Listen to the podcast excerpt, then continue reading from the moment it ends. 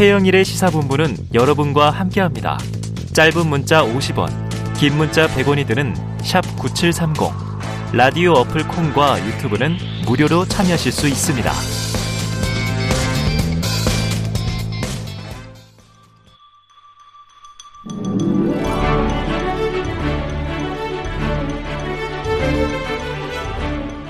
네, 기자들의 눈으로 정치권 소식을 들여다봅니다.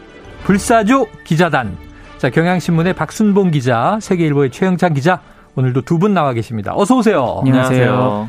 자, 본격적으로 시동을 걸어 보죠. 국민의힘 권성동 당대표 직무대행 및 원내대표. 직함이 길어졌어요. 네. 장재원 의원. 이 사이에 이제 불협화음, 박 기자님 불협화음이 있었던 게 맞죠? 너무 명확하죠. 근데 네. 당사자들은 부인하고요. 그러니까 남은 불협... 나머지 사람들이 보기엔 아니, 불협화음이 아무리 해도 불협화음인데 당사자들은 사이 좋다. 네. 아무 일 없다. 근데 이제 식사도 공개하고. 근데 그 다음에 또 바로 또 직격탄도 나오고. 사실 식사를 네. 공개한다는 것 자체가 네. 굉장히 이례적이에요. 우리 우리 밥 먹은 거 공개 안 하잖아요. 맞습니다. 뭐 이런 비유를 저번에도 한번 들었었는지 기억이 음. 안 나는데 예를 들자면 민주당의 김영민 의원하고 김남국 의원이 밥을 먹는다. 네네. 기사가 절대 안 되죠. 네네. 근데 예를 들자면 이준석 대표하고 뭐 안철수 의원이 밥을 먹는다. 네. 그럼 기사가 되는 거거든요. 먹은 적이 있나요? 있긴 있나? 없죠. 예. 그래서 먹었으면 아마 기사가 됐을 텐데 예. 지금 장재현 의원하고 권성동 원내대표가 밥 먹는 게 기사가 되는 상황이잖아요. 네. 그게 두 사람의 관계를 좀 상징적으로 보여주는 그런 장면인 것 같아요. 아, 역시 기자이시기 때문에 예리합니다. 밥 먹는 게 기사화되면 일상적인 것은 아니다. 네. 특이한 일이다 이렇게 얘기를 할 수 있는 거죠. 자, 대통령실 사적 채용 논란을 둘러싸고 권성동 직무대행의 최, 최근 발언이 문제가 됐습니다. 우선 권성동 원내대표. 자, 이게 정말 그 뭐랄까요? 국민 공감과 거리가 있는 것이냐? 아니면 전략이다. 또 이렇게 얘기하는 분도 있어요. 자, 박 기자님. 네. 권 대표의 최근 발언. 어떤 의도가 있는 겁니까? 아니면은 원래 그렇게 생각하시는 겁니까? 사실 그러니까 의도상으로는 이런 결과를 의도하진 않았을 거라고 아, 보이는데 왜냐면은 여론이 그렇게 썩 좋은 상황은 아니잖아요. 네. 근데 이제 다만 당내에서 해석은 그래도 우호적인 해석도 한 가지 있습니다. 예. 그러니까 기본적으로는 다들 좀 잘했다라는 평가는 좀 적은 것 같고요. 어. 다만 우호적인 평가는 뭐냐 이게 일종의 혹시 그러니까 이제 가정하는 얘기인데 네네. 욕바지를 좀 자청하는 게 아니냐. 아. 그러니까 예를 들자면 언제를 얘기를 하냐면은 네.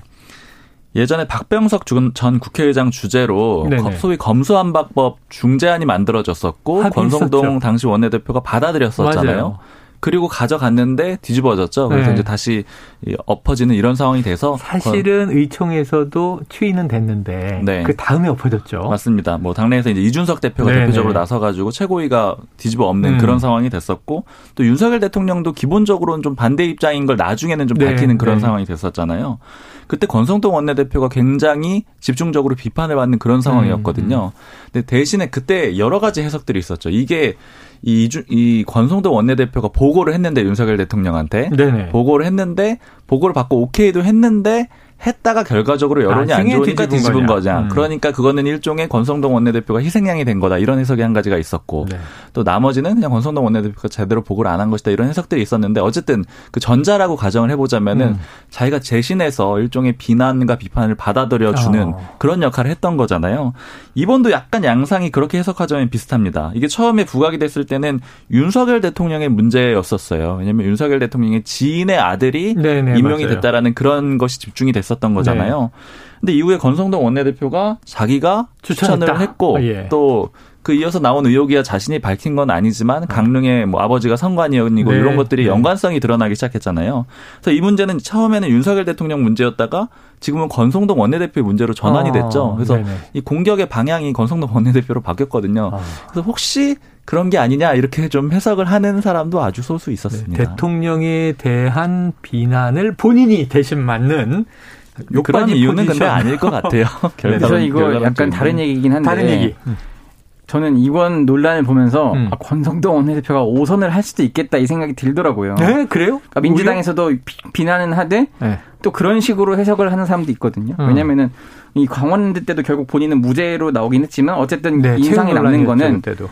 아 지역구 사람들 민원을 해결하기 위해 저렇게 지역구 의원 아, 열심히 뛰구나. 지역구에서는 네 그런 식으로 또 해석이 될 수도 있거든요. 네네네. 어쨌든 이분도 그 강원도의 그 선관위원이기는 이건 이해충돌 문제가 있을 수 있지만 예, 어쨌든 예. 지역구 누구의 자제, 뭐 지역구 누구 관계자의 네. 이뭐 어떻게 보면 취업을 위해 권성동 야, 지역구 의원이 발벗고 나선 꼴이 돼서 이런 시각이 있네. 그러니까 이게 언론에서 늘 이런 걸 비판하고 예를 들어 지역구에서는 따왔다고 하는 거를 굉장히 실세 의원 이런 식으로 비판을 했는데 그걸 정작 당사자들은 지역구 홍보에 활용을 한다는 거예요. 아, 그래서 맞아요. 지역구에서는 굉장히 이건 약간 아 권성동 의원 열심히 하구나라고 받아들이지 않을까라는 또최 아, 기자님도 예리해요. 네. 이게 사실 최 기자님이 얘기하셔서 생각이 나는 게 이제 최근에 이제 모 언론사에서 썼던 기사 제목이 굉장히 재밌는 게 있었는데 음.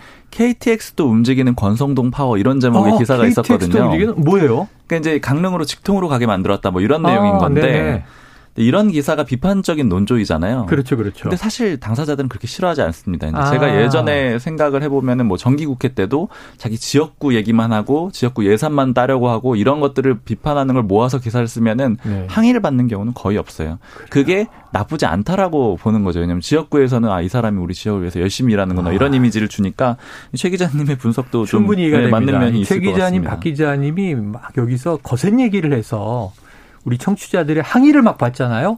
근데 저희는 청취율만 높아지면 좋아요. 네. 근데 저희가 없어지는 거 아니에요? 네. 근데 두 분은 굉장히 이제 품위 있고 있죠. 네. 합리적인 해석을 하시기 때문에 예, 예. 아 그러니까 그럼 지금 얘기를 듣고 보니까 권성동 원내대표가 왜 이렇게 과한 얘기를 막 하지? 강릉의 청년이 서울에 와서 음. 그 최저임금보다 10만 원 더 많은 돈으로 살겠는가 걱정이다. 그래서 아니 왜 이렇게 걱정을 해주지 그랬더니 음. 지역 주민 관점에서는 우리 지역 젊은이를 이렇게 챙겨주는 그렇게 볼 수 있는 면도 있을 아하. 것 같아요. 그러니까 21대 국회 때도 사실 무소속으로 당선된 거잖아요. 아, 예, 그렇죠. 그 정도의 파워가 있는 분이라 아. 야 이러다 오선하겠다 이런 생각이 들게 들더라고요. 그때 진짜 대단하긴 했어요. 3대 1로 싸워서 이겼었기 때문에 네. 예, 당에 공천받은 사람을 자, 그런데 좋아요. 뭐 이제 지역구 강릉 지역, 강원도 지역에서는 아 그래 저렇게 또 생각해 주는구나 할 수 있지만 전국적인 시각은 이거 대통령 지지율 하락으로 연결되는 거 아니냐. 계속 이런 논란이 있습니다. 자, 이 권 원내대표가 취임 100일을 맞았어요. 당대표 직무대행까지 맡고 있는데 지금 뭐 이제 그렇게 오래되진 않았어요. 이준석 대표가 이제 직무가 정지된 게. 네. 당내 시각 어떻습니까? 지금 이번 우려들까지 포함해가지고 음. 여러 가지 걱정들이 많은 상황인데요. 걱정이 많다? 일단 대표적으로는 이준석 대표가 없게 되면은 그러니까 음. 이준석 대표에 대해서는 사실 항상 양가적인 평가가 있었거든요. 그러니까 청년이기도 하고 굉장히 새로운 역사를 쓴 사람이기 때문에 필요하다는 얘기도 있고 음. 대신에 반대로 있음으로 인해서 끊임없이 갈등이 생긴다 이런 두 가지 평가가 동시에 있었는데 네. 어찌됐든 간에 이준석 대표가 없어야 된다라고 한 거는 그 갈등이 너무 크기 때문이라고 본 거잖아요. 근데 음. 이준석 대표가 없어지고 난 다음에도 논란과 일부 갈등이 여전히 남아 있는 상황이 되는 겁니다. 그러니까 음. 예를 들자면 논란은 지금 권성동 원내대표 중심으로도 있고 네. 또 갈등은 뭐 그렇게 뚜렷하게 대놓고 싸우는 건 아니지만 아까 조금 언급을 했었던 뭐 권성동 원내대표와 장재현 의원 사이라든가 네. 이런 것들이 어쨌든 계속 부각이 되고 있는 상황이잖아요. 음. 그러니까 하나의 그런 리스크를 제거했더니 또 다른 리스크가 있는 그런 상황이 되는 게 아니냐 이런 해석들이 있고요. 네.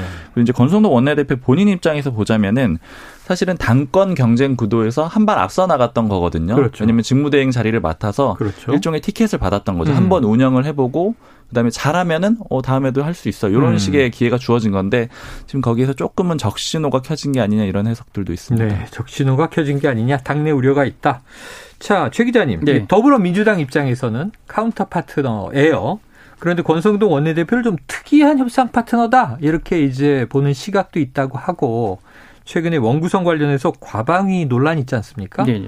이것도 권 원내대표의 전략 아니냐 이런 시각도 있다고 하는데 풀어서 설명하면 무슨 얘기입니까? 아, 그러니까 지금은 사실 약간 퇴색이 됐는데 아, 퇴색됐어요. 어, 왜냐면은 지금은 너나 할 거 없이 다 난타전을 해버려서 좀 의미가 사라졌는데 음. 원래는요 임기 초반만 해서 보시면은 원내대표는 원내대표를 저격하지 않아요. 음. 당대표는 당대표 저격 안 하고 네네네. 서로 약간 크로스를 하거든요. 어. 그러니까 옛날에 이인영 원내대표 때 이인영 원내대표는 황교안 대표를 공격하고 어. 나경원 원내대표에 대해서는 뭐 이해찬 대표가 한마디 하거나 아니면은 뭐 아. 다른 뭐 원내대변인이 하거나 이런 식으로 원내대표는 상대 당 대표. 네. 상대 당 대표는 또 상대 원내 대표를 공격한다. 뭐, 그런 식으로. 왜냐면은 특히 원내 대표의 경우는 늘 만주 앉아서 협상을 해야 그렇죠, 되는데 그렇죠. 서로 그게 저격을 한 다음에는 그 마주 앉기 민망하기 때문에 음. 직접 공격을 안 하는데요. 근데 권성동 원내대표는 네. 처음 취임하고 조금 지나서 바로 박홍근 원내대표밖에 지적을 한다는 거예요. 네. 이것 때문에 기존의 그 어떤 이 여의도 안에서 통하던 룰이 좀 안 통하는 어. 면이 있어서 민주당이 살짝 당황한 건 있고요. 그리고 지금 이 과방위 논란에 대해서는 제가 말씀을 드리는 게 음. 그 지난주 바로 아마 이 자리 그 통화에서 내가 나왔던 것 같은데 네네네. 이게 갑자기 난데없이 언론 노조가 뭐 이렇게 방송사들을 좌지우지하지 않냐 이런 식으로 공격을 예, 예, 예. 하더라고요. 요 저희 프로그램은 아니지만 네네. 자리는 요 자리는 네네. 맞아요. 네네. 근데 이제 다 그 그 같은 시간 다른 방송에서 우상호 비대위원장은 이런 얘기를 해요. 음. 이게 꼭 위원장 자리가 중요한 게 아니다. 음. 어, 그 의석수가 많, 그 상임위 내에서 의석수가 많기 때문에 네. 꼭 위원장을 줘도 뭐 우리가 그 원하는 걸 관찰할 수 있다. 네. 이런 네. 식으로 얘기를 해서 음. 저희는 처음에 딱 그걸 봤을 때 아, 이거는 민주당이 과방위를 굳이 안 가져갈 수도 있겠구나 이렇게 네. 생각을 했, 네. 는데 마침 또 권성동 원내대표가 그런 식으로 얘기하면서 또 한 발 더 나아가서는 어. 그 다른 방송에서 내가 민주당에다가 둘 중 하나를 고르라고 했다 맞습니다. 이렇게 얘기를 맞습니다. 하는 거예요. 네네. 근데 이제 만약에 진짜 그게 사실이라면 민주당이 결과적으로 행안위를 딱 그 가져가게 되면은 음. 언론 노조나 이런 그 방송사 입장에서는 뭐야 민주당 결국 과방위원장 포기한 거야 이렇게 음. 이런 셈이 된 거예요. 왜냐 네. 권성동 원내대표는 민주당의 선택권을 줬다 이렇게 지금 예, 해버린 예, 거라서 맞습니다. 민주당이 선택을 한 거잖아요. 맞습니다. 그렇기 때문에 굉장히 민주당을 어떻게 보면 좀 난처하게 만드는 예. 소위 말하는 뭐 언론 노조라든지 일부 방송사는 좀 민주당 쪽이 좀 위원장을 맡아주기를 좀 바라는 그런 모양새가 있거든요. 음. 그것 때문에 사실 전략적으로 권성동 원내대표가 저렇게 던진 거 아니냐. 네네. 결국 그래서 행안위를 민주당이 포기하고 그냥 과방위를 취하도록 하려는 작전 아니었나? 아하. 이런 식의 좀 추정도 나오는 야, 민주당 얘기가 있습니다. 예, 여러 가지로 꽈서 생각을 해야 되는 복잡 미묘한 상황입니다. 그러니까 만약에 행안위원장을 민주당이 갔더라도 네. 언론 노조한테 이제 많이 비판을 받겠죠. 그 민주당이. 어, 민주당이 이제 좀 궁지에 몰릴 수 있는 대목이 네네. 있다. 자, 지금 국민의힘 김기현 전 원내대표입니다. 권성동 임시체제는 바람직하지 않다. 아까 이제 당내 우려 비판의 입장이 나왔어요. 그럼 이제 조금 더 핫발 나가서 해석을 하면 조기 전당대회 열자 하는 것으로 이제 들릴 수 있는데 저 김기호 원내대표가 이준석 대표와 좀 사이가 돈독하지 않아요? 네, 그런 해석들이 좀 있었어요. 네. 근데 시점상으로 여기에 대해서는 좀 의견이 분분한데 음. 이제 김기현 의원을 이준석 대표랑 가깝다 이런 식으로 표현한 기사에 대해서 일부 의원들은 예를 들자면은 그건 아니다라고 아니다? 얘기를 할 때 언제를 예로 드냐면은 음. 소위 두 번째 파업을 하고 나서 의원총회에서 이준석 대표 기간에. 거의 네 맞아요 그 대선 경, 대선 본선 기간이었었죠. 네. 그때 이준석 대표를 소위 뭐 탄핵을 해야 된다라는 그런 의견들이 의총에서 모아지는 그런 상황에서 음. 김기현 의원이 최앞장을 섰었거든요. 그러니까 아. 그러니까 그걸 예로 들면서 윤석열 대표랑 가까운 건 아니다 이렇게 평가를 하는데 이제 그 표현도 당연히 맞긴 맞는데요. 다만 이준석 대표 입장에서는 예를 들자면 차기 당권 주자들을 쭉 나열해 봤을 때 음. 지금 현재로서는 네. 뭐 안철수 의원, 장재현 의원도 본인이 나설지 모르겠지만 네. 장재현 의원도 있고 권성동. 뭐 권성동 원내대표도 있고 이런 상황에서 보자면은 김기현 의원이 좀 상대적으로 낫다라는 거죠. 왜냐하면 아. 다른 사람들은 너무 갈등의 그 정도가 크고 소위 말하는 이제 윤핵관으로 지목한 사람들이 많기 네, 때문에 강성이고. 그나마 좀 가깝다 이렇게 좀 평가가 되는 상황이었는데 다만 요게 좀 분위기가 바뀌었어요. 아 음. 그리고 이제 한 가지 더 짚어봐야 되는 네. 게이 지금 예를 들자면은 소위 이제 이준석 대표가 썼던 표현이죠. 간장 한 사발 뭐 네, 할것 예, 같다. 예, 이런 예, 표현을 하면서 이제 간장 연합이라고 이런 식으로 불린단 네. 말이에요. 간철, 안철수와 장재원. 장재원 의원 이렇게 평가가 되는데 음. 둘이 연합을 한다 이런 그림이었고 반대로 보자면은 이준석 대표하고 김기현 의원이 연합을 할 수 있다. 이제 반대 음. 이 급부로 이런 네, 평가가 네. 있었는데 이게 따져보면 구조가 비슷해요. 그러니까 예를 들자면은 안철수 의원 같은 경우에는 전국적인 인지도가 있잖아요. 음. 장재현 의원은 소위 조직이 있는 거죠. 네. 안철수 의원은 이방인이니까 아무래도 조직이 약한데 둘이 힘을 합쳐야 된다. 이런 구조였으면 김기현 의원은 의원들이 지지를 좀 받는 편이잖아요. 음. 이미 원내대표 할 때 증명이 네. 됐고요. 그래서 조직은 좀 있는데 전국적인 인지도로 보자고 하면은 높다고 말할 수는 없겠죠. 네. 그러니까 그 빈틈을 이준석 대표가 채워줄 수 있다. 네. 그러니까 그래서 이제 이런 2대 2의 매치가 될 수 있다 이렇게 봤던 건데 음. 그런데 이제 김기현 의원이 이준석 대표가 6개월에 중징계가 나온 다음에는 급격히 좀 돌아섰다 이런 평가들이 음. 많습니다. 돌아서서 장재현 의원이랑 좀 가깝게 지내려고 하는 거 아니냐 이런 평가들도 있고요. 자, 그럼 이 지금 말씀하신 구도면 간장 연대 대 이김 연대 이렇게 될 뻔도 했는데 네. 갑자기 오늘 나오는 것은 김장연합이 돼버렸어요. 그렇죠. 김기현과 장재원이 급 연대하는 거 아니냐? 이거는 지금 실제 사정은 어때요? 딱 그렇게 어디 어디 연합 이렇게 볼 수 있는 단계는 지금은 아니라고 아직은 생각해요. 아니다? 왜냐하면 아. 왔다 갔다 하고 재보고 계산기 두드리고 이런 과정일 거라고 보는데 네. 다만 김기현 의원이 더 이상 이준석 대표랑 같이 가지 않으려고 하는 시그널을 준 거는 명확합니다. 음. 그렇기 때문에 김기현 의원이 어디로든 갈 수는 있겠죠. 근데 이제 아마 그 대상을 장재현 의원으로 지금 정한 게 아니냐 이런 해석이 나오는 정도고 네. 이건 어느 쪽도 좀 확정이 되지 않았을 것 같고요. 특히 음. 장재현 의원 같은 경우에는 본인이 직접 당대표 선거에 나갈 가능성도 완전히 배제할 수는 없거든요. 음, 만약에 그렇게 한다라고 하면은 굳이 물론 이제 연합을 할 수는 있겠지만 지금 예를 들어 안철수 의원을 선택하는 그런 그림은 대중적 인지도를 내세우는 음. 소위 이제 대표 선수를 앞에 하겠다 이런 예, 그림인 예, 거잖아요. 예, 근데 본인이 나서게 된다라면은 굳이 필요하지는 않게 되겠죠. 근데 이제 그 과정에서 예를 들면 안철수 의원을 활용은 할 수는 있는데 음. 인지도 면으로 어쨌든 그런 그림들이 너무 복잡하기 때문에 아직은 어디 어디 연합이다 이렇게 좀 확정적으로 보기는 어려울 것 같습니다. 야, 장재원 의원이 사실은 지금 이제 이 의원이긴 한데 보직은 없잖아요. 네. 근데 이제 가장 강력한 윤핵관 중에 한 명이지 않습니까? 음. 심지어 투탑 중에 하나죠. 권성동 원내대표. 사실 근데 원톱이라고 보, 원톱이라고도 본다. 네. 제가 느끼기에는 의원들은 장재현 의원이 훨씬 윤석열 대통령이랑 가깝다고 가깝다. 보고요. 그러니까 네. 인간적으로 훨씬 가깝다라고 보고 어. 권성동 원내대표도 가까운 게 맞고 특히 네. 공식 라인에 있다 보니까 여러 가지 논의를 하는 관계인 거는 맞는데 어. 이 선대위 과정이라던가 인수위 과정이라던가 이런 데를 봤을 때는 윤석열 대통령이 훨씬 좀 편하게 자기 어. 얘기를 하고 어떤 좀 이렇게 지시를 한다거나 이런 관계로는 네. 장재현 의원이 훨씬 가깝다라는 게 좀 일반적인 평가인 것 같아요. 야, 연대 공식을 얘기하니까 막 머리가 되게 복잡해지는데요. 머리가 아픕니다. 네. 장재원 의원이 당권에 직접 도전할 수도 있다. 근데 다시 간장연대로 돌아가면 안철수 의원이 뭐 장악하려는 건 당의 문제가 아니라 당 대표가 된다면 네. 차기 대권을 노리는 거잖아요. 그렇죠. 장재원 의원은 대권에는 마음이 있을까요, 없을까요? 글쎄요, 제가 이 취재했을 때 솔직히 말씀해 주세요. 모든 국회의원은 다 대통령을 하고 싶어해요. 모든 대통령은 그게 아, 모든 배제하지 않는데 어. 다만 어느 정도 현실적이냐의 문제인 네네. 것 같아요. 자기 아, 상황에 대해서 어느 정도 자각을 하느냐에 따라서 그 꿈을 끝까지 꾸느냐 네. 안 꾸느냐 그런 정도의 차이가 있지. 모든 국회의원들은 대통령의 꿈이 있고 특히 음. 장재현 의원 정도면 지금 어찌 됐던 간에 인지도도 굉장히 높고 네. 그리고 소위 윤핵관 중에 윤핵관으로 많이 알려져 있고 권력에 가까이 있는 사람이잖아요. 음. 당연히 그런 가능성을 배제하지 않을 것 같습니다. 그래요. 아들이 일단 출소를 해야겠죠. 네. 지금 재판이 2심 가고 있죠. 음. 자, 2심도 지금 뭐 화제가 되고 있습니다만 어쨌든 악재도 있고 호재도 있고 여러 가지가 있습니다. 자, 최 기자님. 예, 예. 장기원 의원이 당권 직접 도전할 거로 보세요?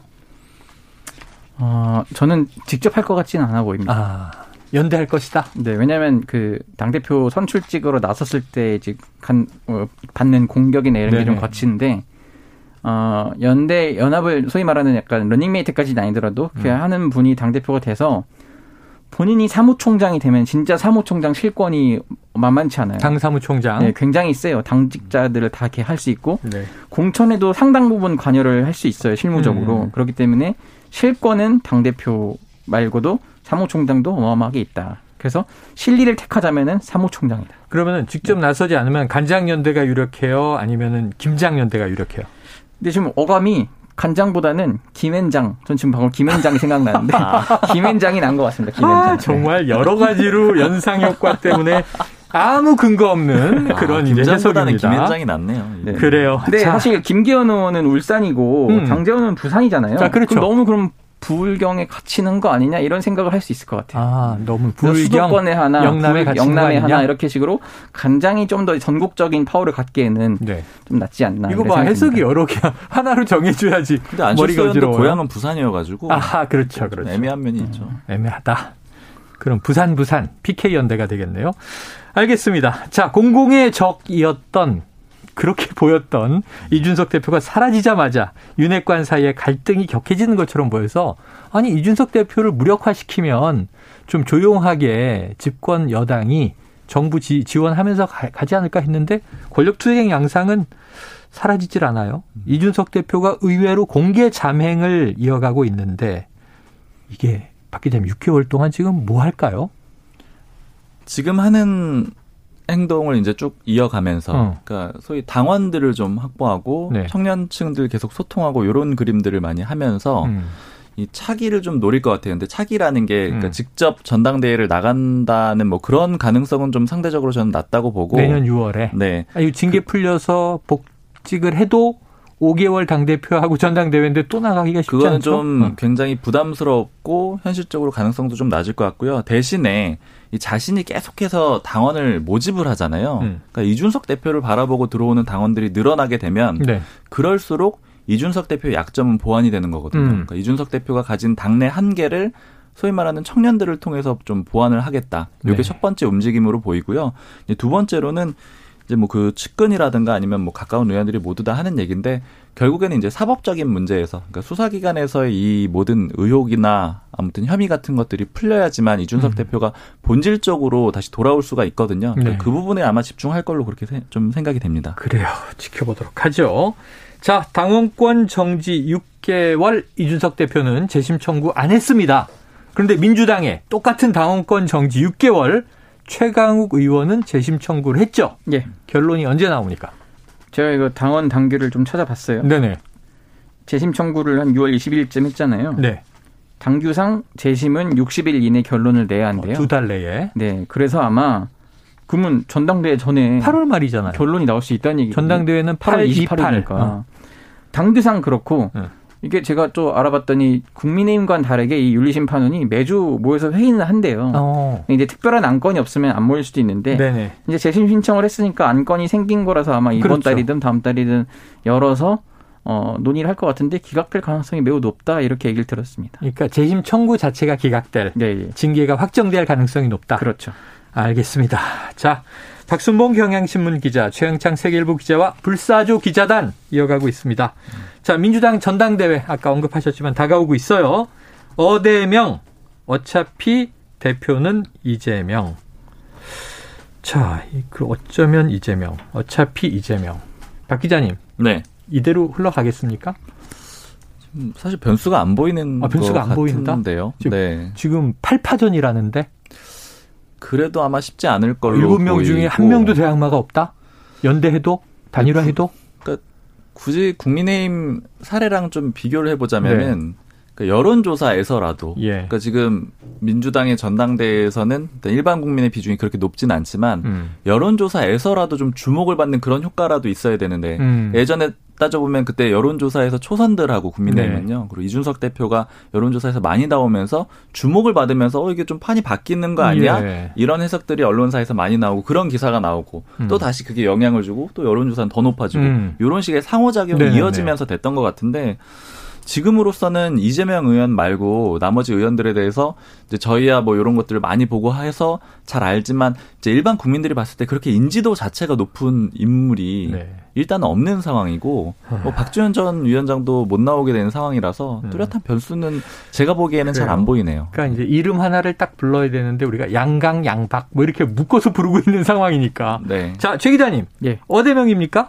어대명이죠. 아, 예. 뭐, 이렇게 어물어물하세요.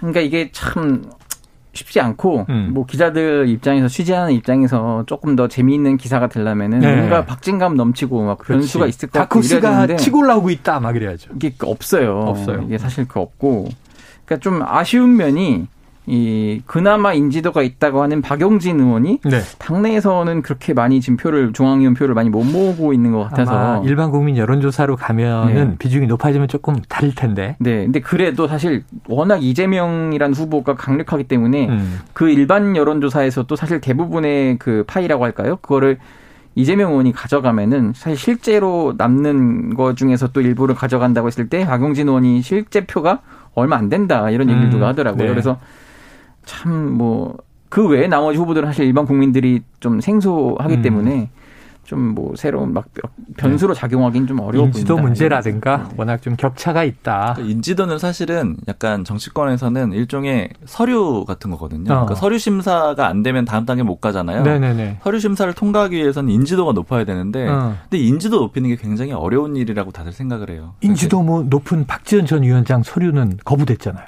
아, 그렇네요. 근데 그러니까 그래서 근데 농담으로 하는 경우에는 뭐 이런 얘기들을 예전에 많이 했잖아요. 부고 빼고 정치인들이 다 기사는 좋아한다라고 네, 했던 그렇죠, 게 그렇죠. 이제 인지도 높이기 위한 거고 음. 그래서 사실은 뭐 전략적으로 아주 좀 안 좋게 인지도가 높아졌다가도 어. 나중에 그걸 좀 극복하면서 돌아오는 네네네네. 경우도 있거든요. 우풀보다 악플이 네, 낫다. 네, 그만큼 어쨌든 인지도가 1차 과제이고 그게 음. 안 되면은 정치인으로서 어떤 선거에서 이기기는 좀 어려운 구조인 네. 거죠. 그래서 참 정치인들이 애들을 쓰는데 그러다 또 이게 헛발질하고 패착하는 경우들도 있고 너무 안 좋은 식으로 네 그래지는 안 되니까요. 자 그런데 최 기자님 예. 이 더불어민주당 전당대회에 최근에 보면 갑자기 이 DJ 고 김대중 전 대통령이 계속 소환돼요. 어떤 네. 배경이 있습니까?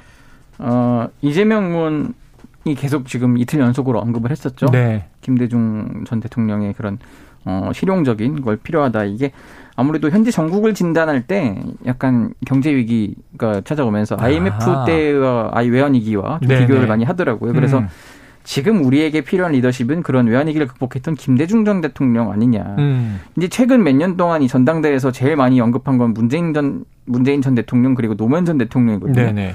근데 지금 오랜만에 이제 DJ의 이름이 좀 많이 불리는데 또 좀 특이한 게 그 DJ와 인연이 깊은 분들이 많이 출마했어요. 네네. 예, 동교동계 막내라고 이제 불리는 설훈 의원도 설훈 의원. 네. 그 저기 김민석 의원도 14대 때 처음 김대중 전 대통령이 발탁을 해서 아. 출마를 했었어요. 어쨌든 DJ kids인 네네. 셈이고 박용진 의원도 지난 대선 때부터 자기가 이제 new DJ의 길을 new 걷겠다 DJ다. 이런 식으로 해서 굉장히 많이 김대중 전 대통령의 음. 그 이름을 부르거든요. 어쨌든 그런 식으로 다시 김대중 전 대통령의 그 리더십이 어, 여기서 지금 필요로 하고 있다 이렇게 분석할 수 있겠습니다. 네. 자, 이 와중에 청취자 0311님 불사조 박순봉 최영찬 기자님 두 분의 팬입니다. 네, 두분 중에 한 분만 선택해 주세요. 누구 팬인지. 불사조 기자단 팬이신 것 같고요. 자, 이 지금 현재 뭐 여러 가지 최고위원 후보는 더 많아요. 지금 17명인데. 네. 8명이 본선에 진출한다고 합니다. 네네. 자, 누가 유력합니까? 지금 원외에서 많이 나오셔가지고 음, 음. 이 부분은 많이 정리가 될 것 같아요. 아, 그래서 원외보다는 현역 의원이 유리하거든요. 아무래도 네네. 팔이 안으로 굽어서 아하. 현역 의원들이 현역 의원을 많이 뽑을 것 같고 예. 그리고 좀 봤을 때 비례보단 지역구가 유리합니다. 아무래도 음. 의원들이 비례보단 지역구를 좀 더 높게 쳐주는 그런 게 있어서 네. 거기에다가 초선보다는 재선 삼선이 좀 유리한 면이 있어요. 어. 왜냐면은 그래도 지도부인데 좀 무게감이 있어야 되지 않냐. 어. 이거 뭔 다 초선들이 좀 안 그래 당 대표 유력 후보도 초선인데 너무 지도부가 다 초선으로 하면 안 된다라는 네. 좀 시각이 있어서 어, 재선 삼선이 유리한데 변수는 이제 이겁니다. 음. 과연 정청래 의원이 통과할 것이냐. 아, 통과할 것이냐. 네. 본선 인출할 것이냐. 네. 뭐 쉽지 않다는 의견도 있는데 어, 음. 제가 후보들 몇 면을 보니까 네. 아, 8명 안엔 들겠다 이 생각은 네. 들겠더라고요. 쉽지 않다고 또 보는 시각은 어떤 이유예요? 그러니까 이제 왜냐면은 정청래 의원은 최고위원을 한번 해봤고 네. 그리고 이재명 의원이 당대표가 됐을 때 정청래 의원이 이제 여기만 넘어가면은 어. 본 경선에서는 굉장히 그 권리당원의 인기를 얻어서 음. 1위를 할 수도 있단 말이에요. 근데 음. 당대표 옆에 수석 최고위원인데 네. 같이 있는 그림이 썩 안 좋다는 아하. 어떤 분들의 얘기가 있어요. 음. 그걸 좀 우려하는 분들은 아 정청래 의원이 참 이게 좀 애매하다 뭐 이렇게 또 네. 얘기도 하고 근데 그래서 그 1단계가 중앙위원인데 또 의원들 사이에서는 좀 인기가 조금 없는 편이라서 음. 이게 어떻게 될지는 잘 모르겠습니다. 자, 뭐 한 달 이상 남았지만 오늘 재미로 마무리를 불사조 기자단. 자, 최고위원 1위는 누가 할 것인가? 박 기자님, 누가 할까? 1위. 저, 전 진짜 잘 모르겠어요. 아, 모르겠다? 네. 최영찬 기자님 뜻에 따르겠습니다. 오, 누가 됩니까? 1위. 정청래 의원이 예비 경선을 통과하면 정청래 의원이 될 것 같고, 어. 어, 혹시 컷오프가 되면 컷오프가 되면 전 고민정 의원이 1등 고민정 의원 네. 저희가 어제 인터뷰했는데 인지도가, 인지도가 진짜 여기서 중요해요. 역시 인지도. 네. 알겠습니다. 자, 뭐 한 달 남았으니까요. 다음 주에 또 바꾸셔도 됩니다. 자, 여기서 마무리하죠. 박순봉 경향신문 기자, 최영창 세계일보 기자와 불사조 기자단 함께했습니다. 고맙습니다 감사합니다. 감사합니다.